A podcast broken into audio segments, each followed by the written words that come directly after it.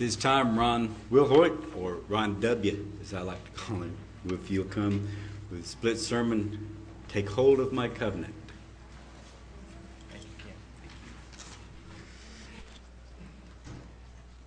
Good afternoon, everyone. Good to see you as always, especially after this last week. You know, I had one of those dreams last night. You ever had one of those dreams? The dream I'm talking about is uh,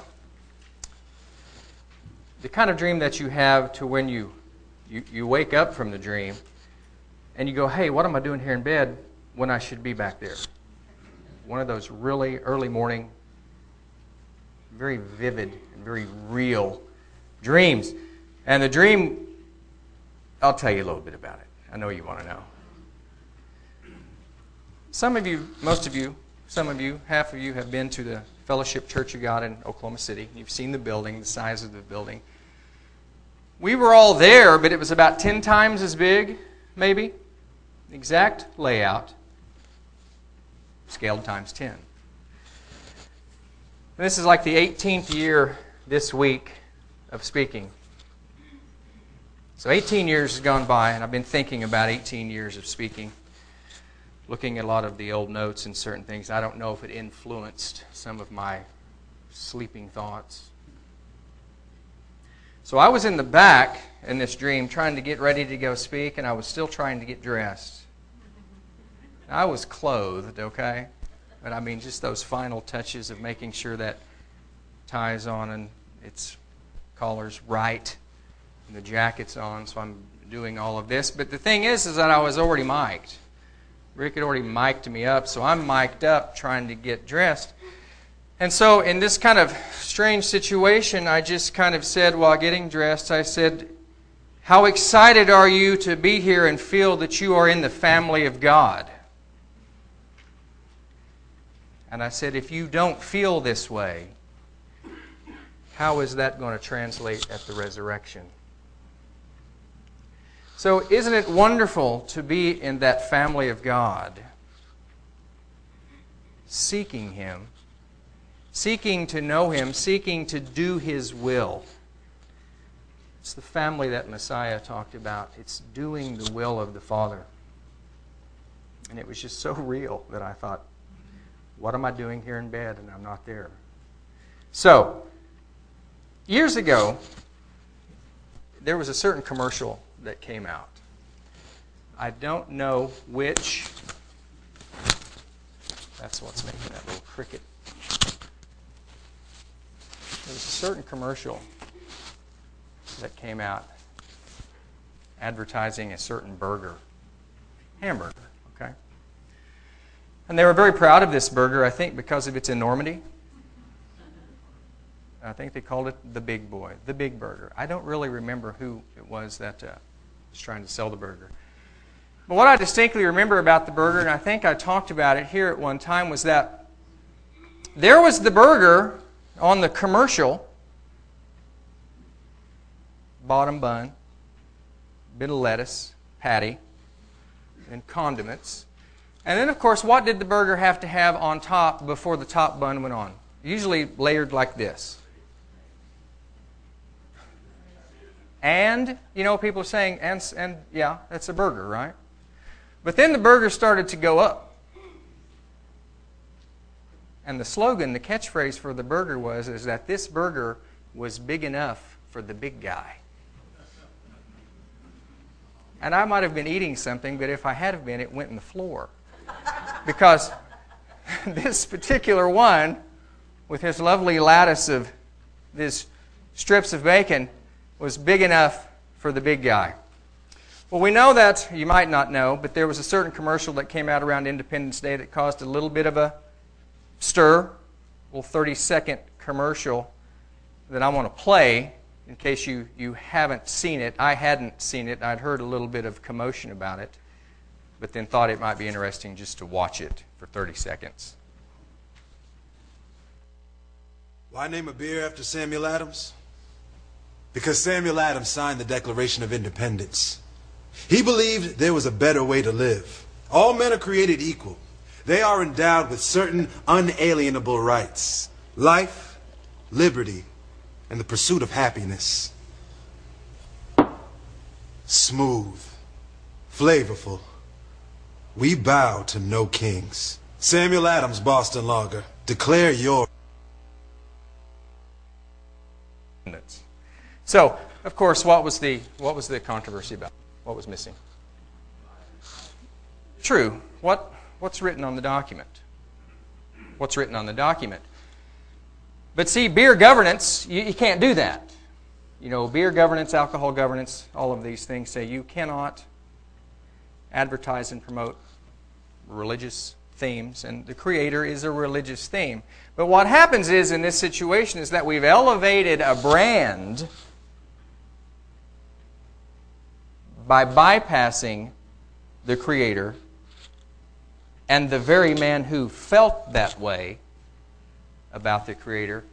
And we have that great document right here, written by them, signed by them, this declaration, this great document. But really, more importantly, what we have first in these documents, you know, you have a facsimile of what was hand signed, okay? Now used as merchandising in this capacity to elevate a brand. But think about the first document on the wall. And that's what we have, what has been personally written by the very finger of God. It's a document, but it's a document based on Exodus 31:18. So as we look at Exodus 31:18, it's one of my favorite verses in all of Scripture because it says that it's two tables of testimony. It's two tables of testimony, tables of stone. And this is so incredible just to think about it. Written by the very finger of God. And it's a two witness verse, one in Exodus and one in Deuteronomy. So we think about the things that men have signed influenced by providence, influenced by divine guidance, or the things that men have written without any influence at all. But when you actually stop to think about the very fact that we have words, statements, commandments, two tables of testimony, tables of stone, written by the very finger of the Creator, it demands all of our attention. Now, when you do a search, and it surprised me, I had a couple of people do a little search. The two word phrase, Ten Commandments. Very familiar with it. Ten Commandments. You would think that throughout the Torah, throughout the prophets, and throughout the Psalms, and throughout Scripture, you would find Ten Commandments, what peppered generously throughout the Scripture. But you've got three. You've got three. It's a threefold cord, one found in Exodus and two found in Deuteronomy. And it says that he wrote upon the tables the words of the covenant. The words of the covenant, okay? The Ten Commandments. But in them, it's in them, contained within the Ten Commandments, contained within what He chose to write, with what He chose to give as His testimony to be placed within the ark, and have the mercy seat atop that, and Him between upon the mercy seat. But atop these Ten Commandments that He wrote with His very finger, within them, what does it say about him? Men have written many things about God and what God means to them and what God has done for them in their lives and what God should do and what God shouldn't do and how He is and isn't. We look at our Bibles, we look at Scripture, and how many times in Scripture does it say the word of the Lord came to? But when you have words that He wrote with His very finger, it's different the magnitude of the words that he wrote with his very finger. And I think about the way that he introduced himself. I'm going to pass around a couple things. Chuck, take a look at this and then pass it around. Then let's not forget this middle section. But what this is, uh, after Lawrence's sermon last week, when he went through about this incredible nation and, and, and the word of liberty, I was thinking about all week. And liberty is found on many things in this country, and what I've got there is an old Franklin half, the old Franklin half dollar, what I call a real half dollar, okay? From 1949. And so, right above Franklin is what? It's the word liberty, as you will see. But what's on the back of the liberty half? It's the Liberty Bell. And like Lawrence brought out last Sabbath, what's on the Liberty Bell? Leviticus. So it's a beautiful coin. I want you to take a look at it as it comes around. And it got me to thinking about how God introduces himself in these ten that he wrote with his very finger. As we look at Exodus 20, verse 1, he says, And God spake all these words. As we go to verse 2, I, the Almighty, thy God. It's me, he's saying, have brought you out. I've brought you out. So I got to thinking about this. I am that I am. He's our liberator. He is our liberator. And I think of liberty, and I think of the Liberty Bell, but you know what? He is liberty. The eternal Almighty God is liberty. The eternal Almighty God, our Father, is release. It's release from everything. Everything that would seek to put us in bondage, He is the liberator. I am that I am, the liberator to me. And it just it was very resounding in my mind to see that the founders put on the bell of liberty beautiful words of, of Leviticus. And then how much liberty means to this great country. But knowing the fact that it isn't a country and it isn't coinage and it isn't symbolism, it's our very God and Father. That He is our liberator and He is incredible liberty. Then, of course, throughout the Ten Commandments, He continues to say, You have no other gods. I'm the liberator. What are you doing? Have no other gods. Don't make graven images of anything that you see. Certainly don't bow down to them. Definitely do not serve them. And he tells you why. I am a jealous God. He's a jealous God. The liberating Father is jealous over who he has liberated. You feel as though you've been liberated by your Father? As he is the release and he is liberty. He's jealous over you. Even if you look at Exodus 34 14, it's an incredible verse. For you shall worship no other God for the Lord, whose name is jealous. Says his name is jealous over each one of you that he has liberated. If you were liberated, do you realize how much love that he has for you? to proclaim that he's jealous over you and that with his very finger he's written out for each one of us on stone and in here the magnitude of his love for each one of us. Continuing back in Exodus 20, it says, Visiting the iniquity of the fathers upon the children unto the third and fourth generation of them that hate me. God haters. If you hate God, you hate liberty. If you hate God, you hate release, and you'll seek to find it in ways that it will never come. He is the liberator, He is liberty. But it's Exodus 20 and verse 6 that I want to look at today. Exodus 20 and verse 6. After he introduces himself in these finger written words, that he's the one. He is the one. In all things, he is the one. He says, in showing mercy, showing mercy unto thousands of them that love me and keep my commandments. to thousands. Shamar mitzvah, keep my commandments. Loving God and being shown His mercy is this incredible divine prescription. Loving God and being shown mercy, this incredible divine prescription by what was written by His very finger. He wrote that for each one of us to show Him love and be shown His mercy. It can't be any more personal than that. The mercy of God is that covering. The mercy of God is His favor. The mercy of God is the refuge of His presence. It's dwelling in the secret place of the Most High, abiding under the shadow of the Almighty.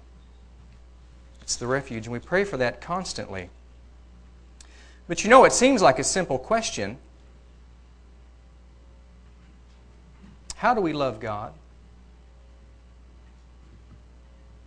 I've asked a few people that this week, and they kind of start to say something, but then go, oh. Well, it's kind of difficult. That's what he wrote. He wrote that. He says, okay, if you're liberated, it's because of me. If you love me, I'm going to show you my mercy, right? But notice, in showing mercy unto thousands of them that love me and keep my commandments. But here's the question that I want you to think about. To be shown his mercy, how do we love God? Okay, Messiah said, Jesus, as we're gathered here on the Sabbath, Jesus' words, witnessed by John, he said, If you love me, If you love me, keep my commandments, right? Jesus said that. John witnessed that. There you go. And we have Messiah Jesus inspired words of John, where John wrote in 1 John, he said, For this is the love of God, that we keep his commandments. This is it. And his commandments are not grievous.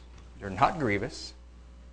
They do not put you in bondage, but they're liberating because they've been given by the one who has liberated each one of us to now love him and be shown the greatest thing that you could ever experience in this tabernacle is his mercy.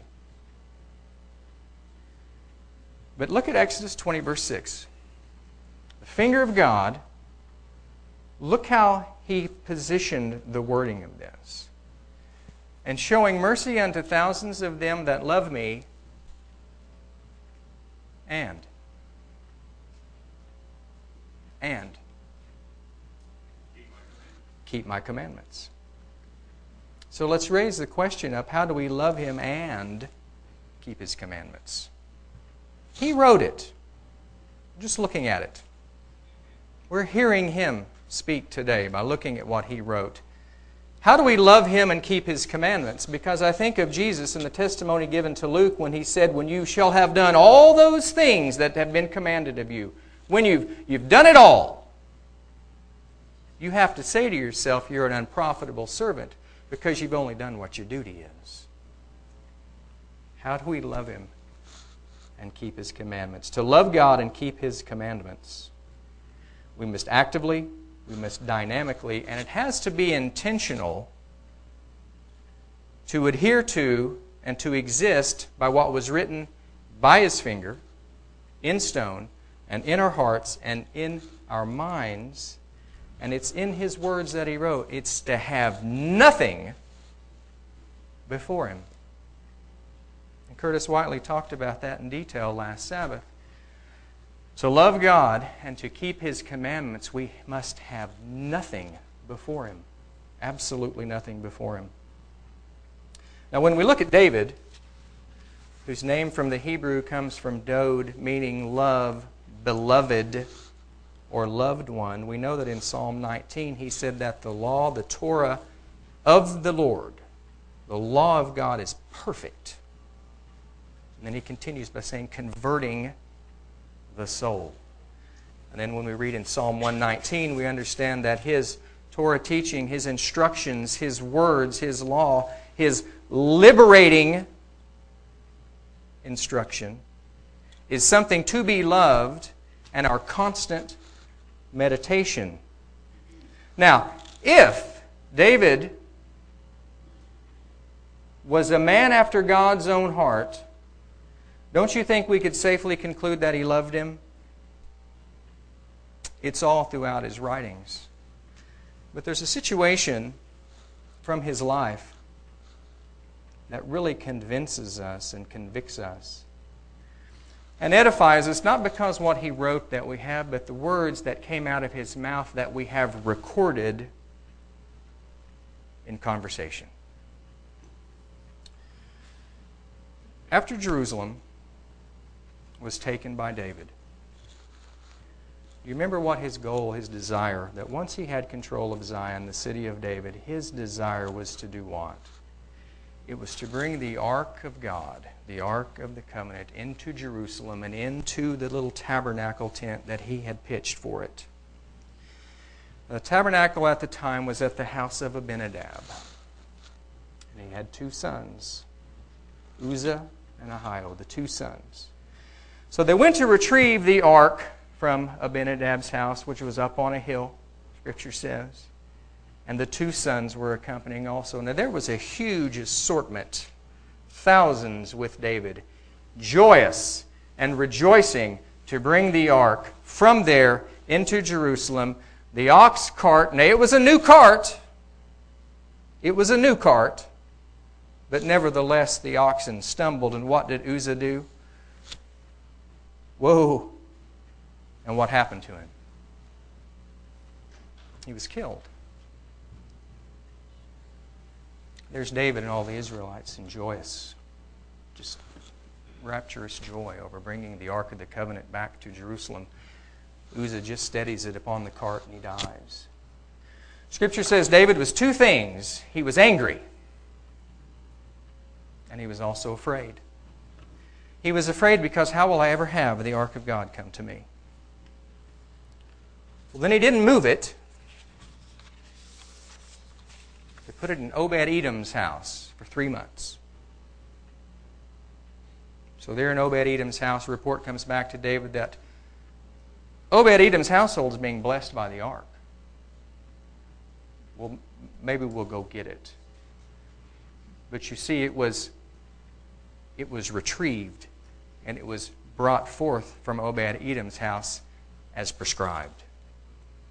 It says, Those that bear the ark, every six paces, sacrifice was offered.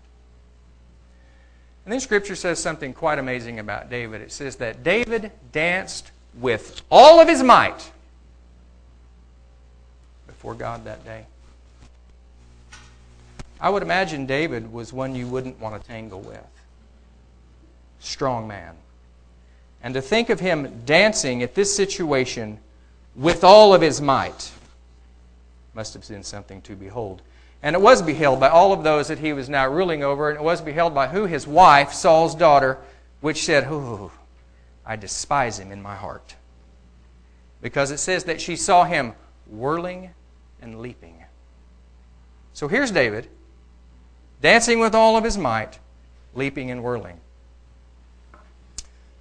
They get it placed. David offers provisions, gives them a cake, gives them some meat, maybe a little wine, and says, Eternal God be with you, blesses the people. And then he comes into his own household to bless his household. How do you think David felt this day? Second attempt to bring it, knowing what happened on the first. Three months goes by, he's got it to where he wants it. He comes to his very household, and who meets him? Saul's daughter. So look at 2 Samuel 6. Remembering that if you're leaping and dancing with all of your might, leaping and whirling, probably tired, maybe a little sweaty. It's very physical.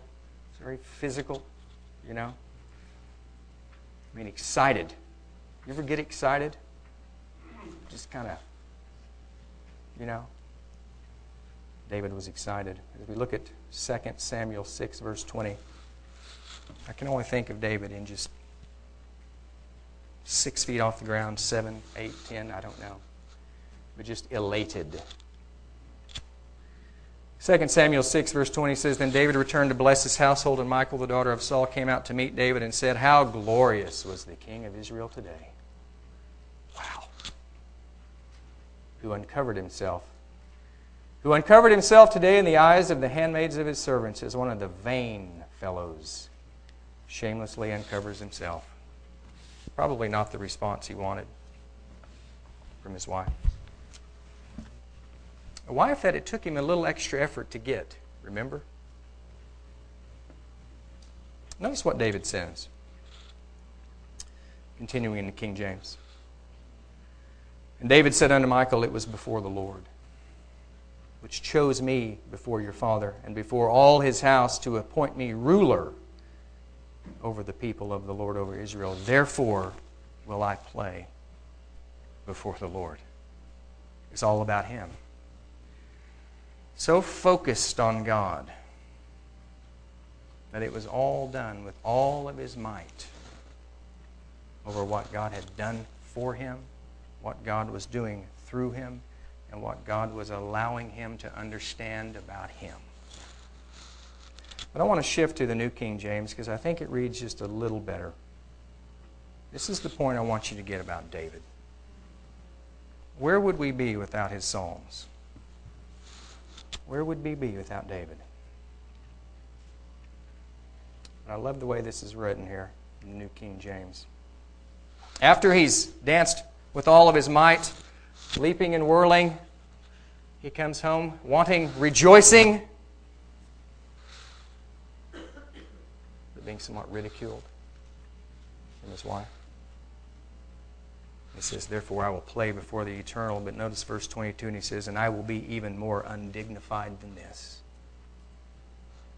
Do you think that's something? I'll be even more undignified than this. And will be humble in my own sight. My favorite comment about this scripture, thought about this scripture countless times of what he's actually saying. What he did was out in front of everybody, right? Because this was a big deal to bring the ark of God. Second attempt. Six paces, stop, sacrifice. Six paces, stop, sacrifice. Six paces, stop, sacrifice. Carried right. It finally gets to the place he wants it with all of his might to be told that, and he responds this way And I will be even more undignified than this, and will be humble in my own sight. The comment I want to read just it really makes you think about David. Concerning this verse, it says David did not care if anyone thought him undignified because of the unbridled way he demonstrated his love for God. And that's really a great way to put that. Dancing with all of your might, leaping and whirling, that's pretty unbridled. But he says, you know, I'll be even more undignified than this. So the thing is, we can't let some sort of persona, some sort of dignity, some sort of falseness get in the way of showing how we love God. Which is beyond just keeping the commandments. It's loving God. Keeping and obeying His commandments will be a result of being consumed by the things of God as He was. Can you imagine the zeal that David presented to Jerusalem that day in front of all of the people as he danced with all of his might? But can you think of the zeal that Jesus displayed with all of his might as he cleaned house at the temple of merchandising Canaanite money changers. The zeal of Jesus. And it was written in, in John that he, the scriptures, the disciples were reminded of that scripture. It says, The zeal of your house has eaten me up. Just consumed by the things of God. It's not going to be a den of thieves. It's going to be what? A house of prayer a house of prayer, consumed by the things of God, having nothing before Him, having nothing before him, but it's then embracing, wrapping your arms, wrapping your heart, wrapping your mind, embracing everything that he offers. And everything that he offers is contained in a beautiful word, and that word is covenant. The covenant Father. So I'm going to close. So much more to say, though. I'm going to go ahead and close in Isaiah 56. It's a beautiful bit of scripture that the title for the message comes from.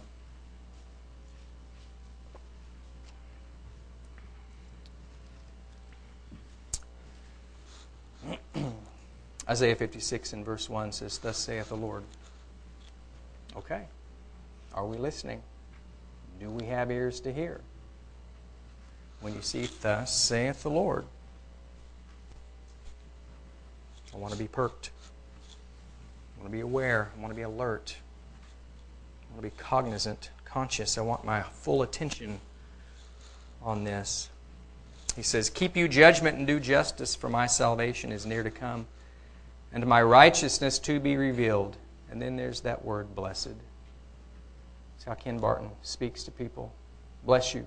God bless you. May He bless you. How much did Jesus talk about blessed is? Blessed is. Blessed is.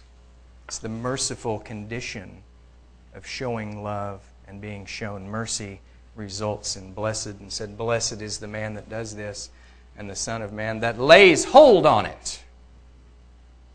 Remember all those years ago that our pastor, Lawrence Gregory, said, Rick, come up here.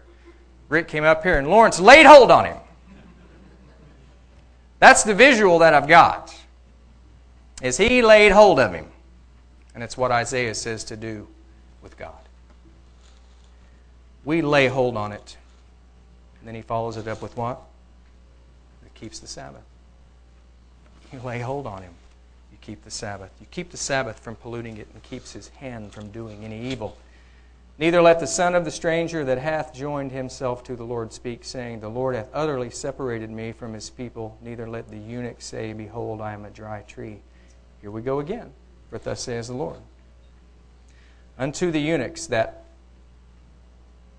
keep my Sabbaths, and choose the things that please me. But here it is.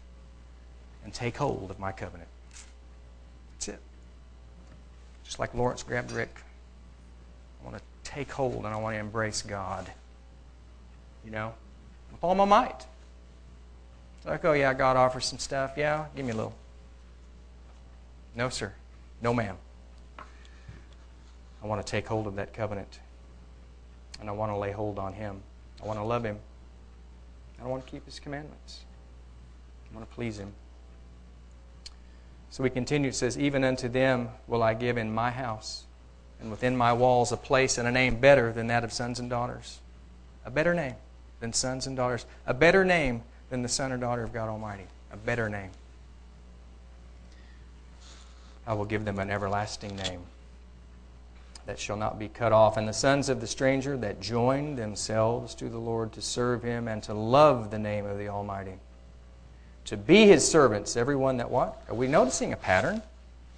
Everyone that what? Keeps the Sabbath. And there it is again. Take holds of my covenant. Takes hold of my covenant.